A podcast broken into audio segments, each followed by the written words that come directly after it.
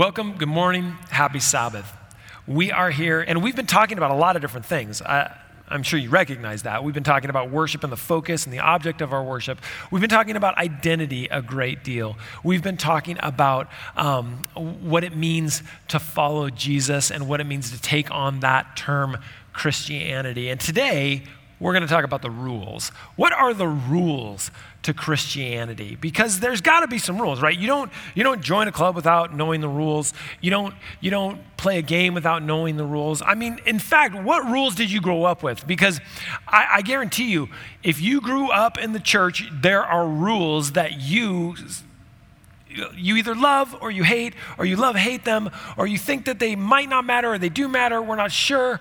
What are we supposed to do? And it's easy to confuse things that are cultural, what is preferred, and what is current, what we like today, with what is really scriptural right? Because any group has a collective memory, and SDAs are no different. We have this collective memory of what we're supposed to do and what we're not supposed to do. So, if you're new to the Seventh day Adventist world, you may not understand some of these conversations, but if you are, if, if you kind of grew up in it, you know that there were rules rules about what you can do on Friday afternoon as the sun's going down, rules about what you can do on the Sabbath, rules about how to act, how not to act, what you're supposed to do, what you're not supposed to do. All these rules and they mattered, and they mattered a lot. And in fact, at times we felt like they mattered so much that even our very salvation might at some point be at stake because we're not keeping the rules in the way that we need to do.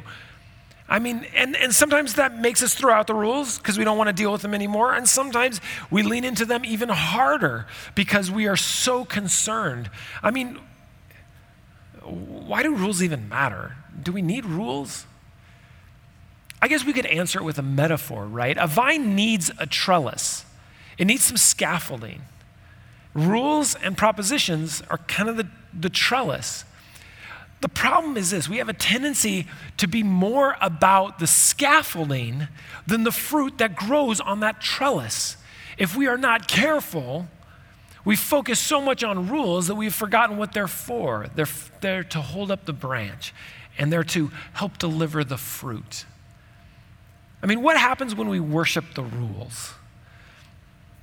Have you guys ever played Settlers of Catan? Because my family has tried to play that many different times. Now, the first time we played it, we were like, oh, we got it. We don't really need to know about the rules. And one of my children, like, he keeps the booklet with him and he makes sure that we're playing with the rules. Well, the first time, none of us had the time for that. So we played this game and none of us liked it very much. And then the second time, we are like, okay, that wasn't all that much fun. Let's try it again, and maybe we will. And some of you are huge Settlers fans, so I apologize if this is any way offensive. Um, so the first time we didn't play it right, and none of us loved it that much, and we thought, well, what are we even doing? The second time, we were like, okay, we're going to know the rules. And we, we worshiped the rules so much that that wasn't fun either because we couldn't do anything. We had to come up with, you know, we finally got to the point where we began to play it a little bit more because we didn't have to look up the rules. We kind of internalized, we kind of understood, and then once they became kind of values in the way that we played, then things changed. Now, in our faith lives, and when we look at Jesus, we know that Jesus had kind of a minimalistic sense to him when it came to rules. Now, there, there are such famous texts for us who know the faith, and they're really astounding when we see what Jesus was doing with the rules, right? I know what you think. The first rules that you go to are the Ten Commandments. And even if you follow along in some of the study guides, that's some of the stuff we, we sort of were thinking about this week. But as I was studying for this particular sermon, I began to realize that the minimalistic approach that Jesus had to rules was way more powerful than the rules themselves. And so we're going to move into Mark chapter 12. And you know these texts. When I start reading them, you're going to be like, oh, yeah, I'm right there with you. Reading from the New Living Transla- Translation, Mark 2 12, 28. One of the teachers of religious law was standing there listening to the debate. So Jesus had been teaching and debating, answering questions. And the last question that he actually answered was about marriage and what happens when someone dies and what happens in heaven. And he, he kind of goes after it. And so this teacher of the religious law was standing there listening to the debate. He realized that Jesus had answered well. Now, that's probably an understatement in translation. He realized that Jesus had answered brilliantly. So he asked, All right, you seem to know some things. Of all the commandments, which is the most important? Right? Jesus had been in this fencing match, or should we say a lightsaber match, with the teachers of the law. And they were beginning to understand that he really was really bright. His teaching on marriage and heaven was powerful. So this guy asked him this question, and Jesus replied, and he said, The most important commandment is this Listen, O Israel, the Lord our God is one, is the one and only God. And of course, he's quoting from Deuteronomy 6, the Shema, as it has become to be known. Now, this, this would have put them at ease, right? You answer a question in a way that people want you to answer the question, everybody feels good. Right? So if you're gonna if you're gonna flip the script a little bit, if you're gonna change things a little bit, start off slow. Don't change things so quickly that people like their necks get broken. You need to go. So Jesus answers and he's like, Listen, O Israel, the Lord our God is the one and only God. And they're like, Yeah. And you must love the Lord your God with all your heart, with all your soul, with all your mind, with all your strength. These guys are all traveling along on this journey with Jesus. They're right there with him. Right? And, and this text, by the way, which again comes from Deuteronomy, is this whole person kind of experience. So when you love the Lord, when you obey his commandments, when you do these things, it's not just like a head assent, it is a whole person kind of experience with God. Like you're in the whole way. This is what Deuteronomy says, and Jesus is reiterating it. There's nothing that you are to keep back from God. But Jesus doesn't stop. Normally, like, that's it. He can walk away. Everyone's like, that dude, he knows his stuff. But rather than that, Jesus continues and he says the second is equally important. Now it's starting to get interesting. Love your neighbor as yourself. No other commandment is greater than these. So, what he's done is he's elevated the communal aspect of love, something that hadn't been done in such a powerful way before. Now, we know this story that there's the same sort of conversation happening around the Good Samaritan. We're not going to go there today, but we know that there were some schools of thought on whether ritual purity was the most important or whether taking care of people was the most important. Jesus clarifies and says, Love your neighbor as yourself. No other commandment is greater than these. In fact, there are places where he says this is the whole of the law. Right? He elevates the need to see each other differently. This goes along with the ideas that the gospel is good news for everyone. See, what Jesus did is he exploded the idea of love. What was once just for a nation is now for everyone. It's, it, it's expanded to the world. There's an expansion of the idea of who and what love is for. And the teacher of the religious law gets it. And you don't see this a lot in Scripture. When Jesus is arguing, normally it's they got away, they were amazed, they were angry, they were whatever, and they went away and you know plotted to kill him. This guy, this teacher of the law replies, Well said, good job. Yeah, I'm with you. And he says, Well said, Rabbi. Well said, teacher. In other words, I'm assenting to what you're saying. I'm learning from you. Right? He's discipling. Jesus is discipling right in the middle of his conversation. And then he says, You've spoken the truth by saying there is one and only God and no other. He's kind of ignoring the second point. But then he continues.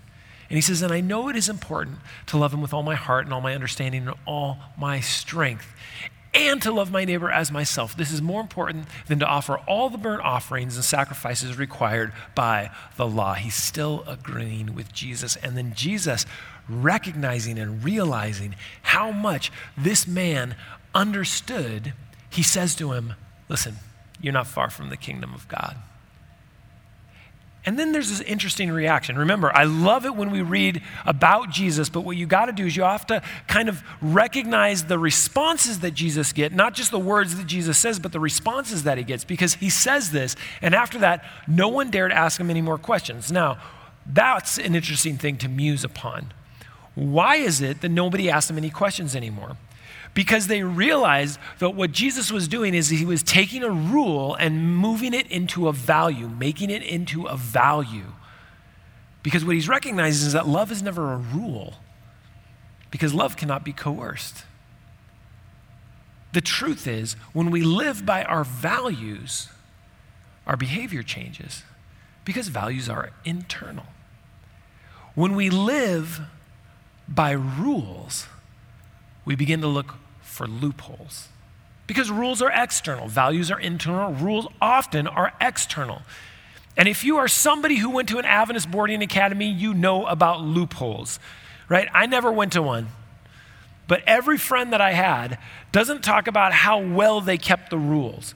What they talk about is how well, how good they were at not keeping the rules.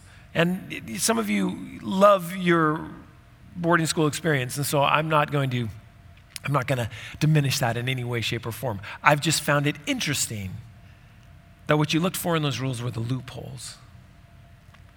Now, this is a great conversation, but we should ask one more question at least, which is are these the only rules? Just love God, love your neighbor?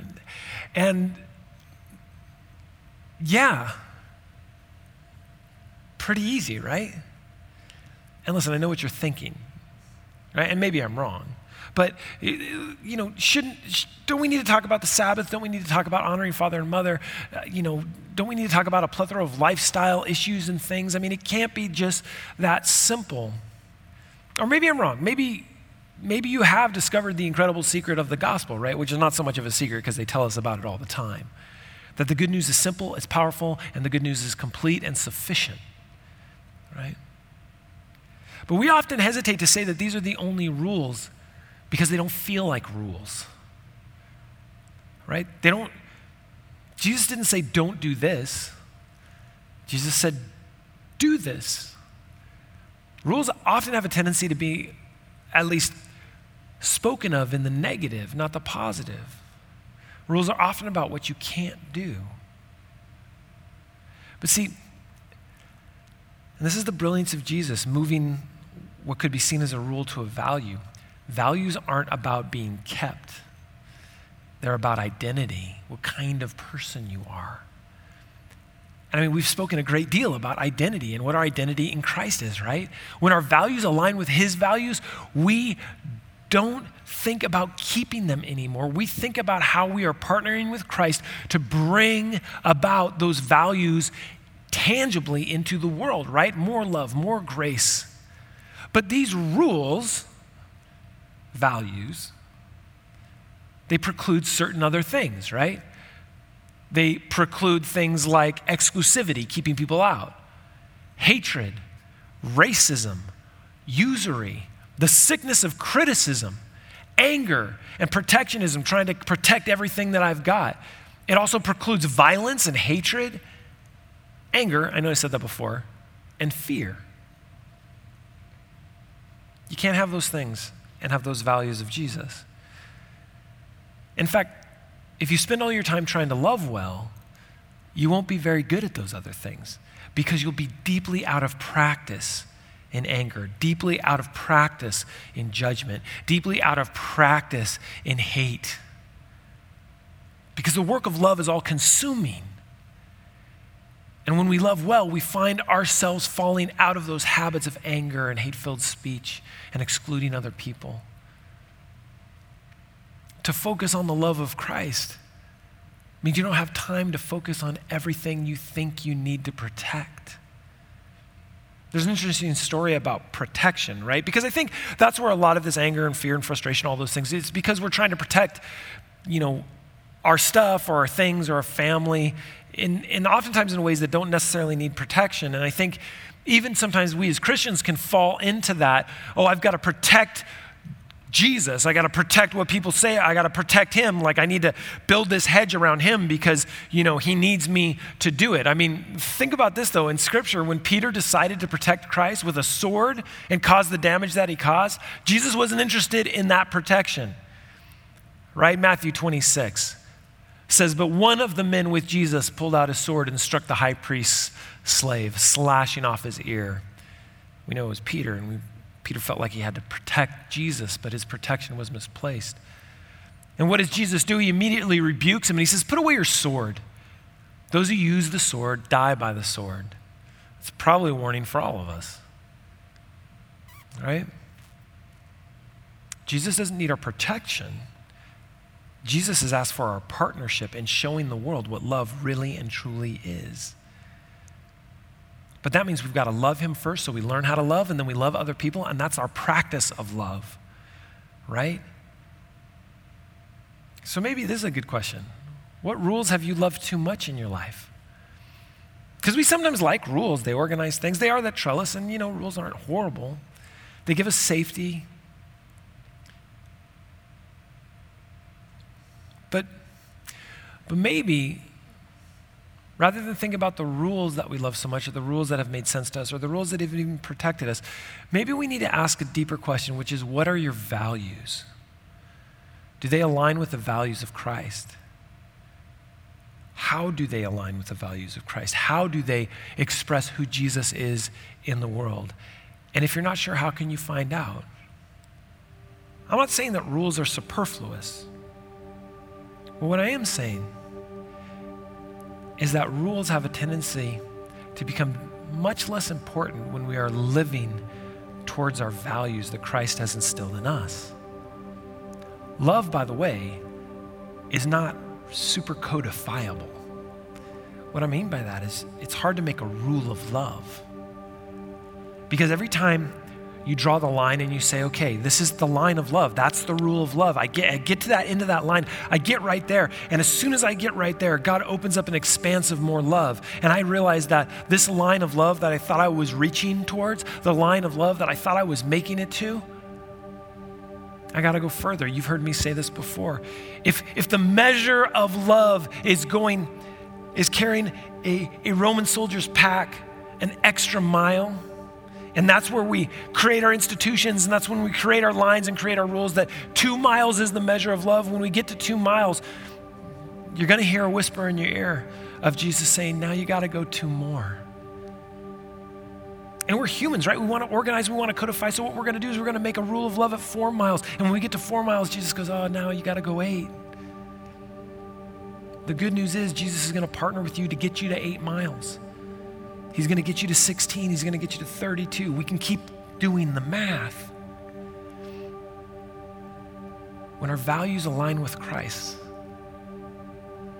people begin to see Christ in us because our behavior conforms to our values and is not imposed on us, but it expresses from us.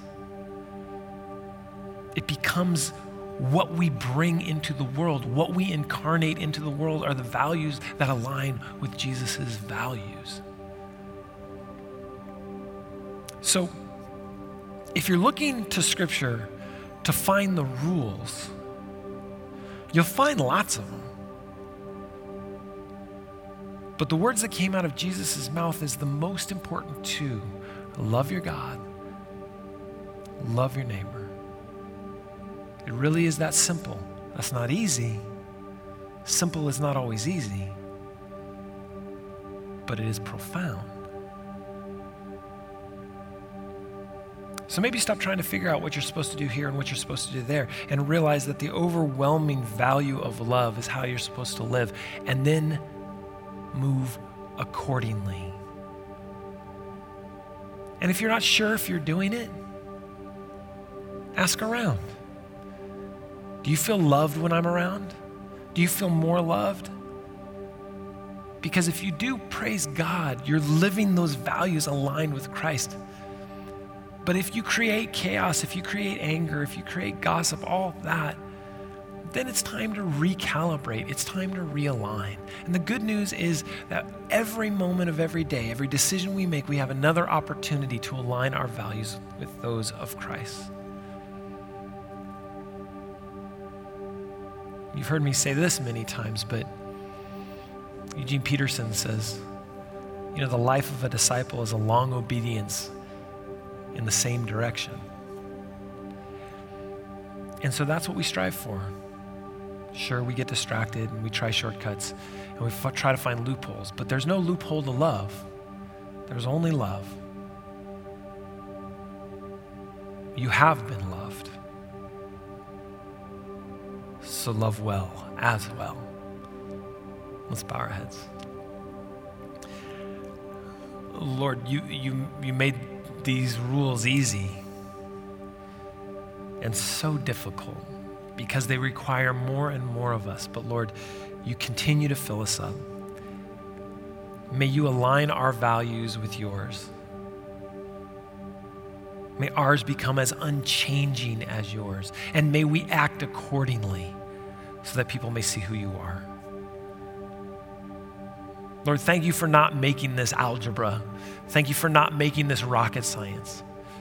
Thank you for making this as simple as loving you and loving others. May we do better. May we do well. May we love well. In your name I pray.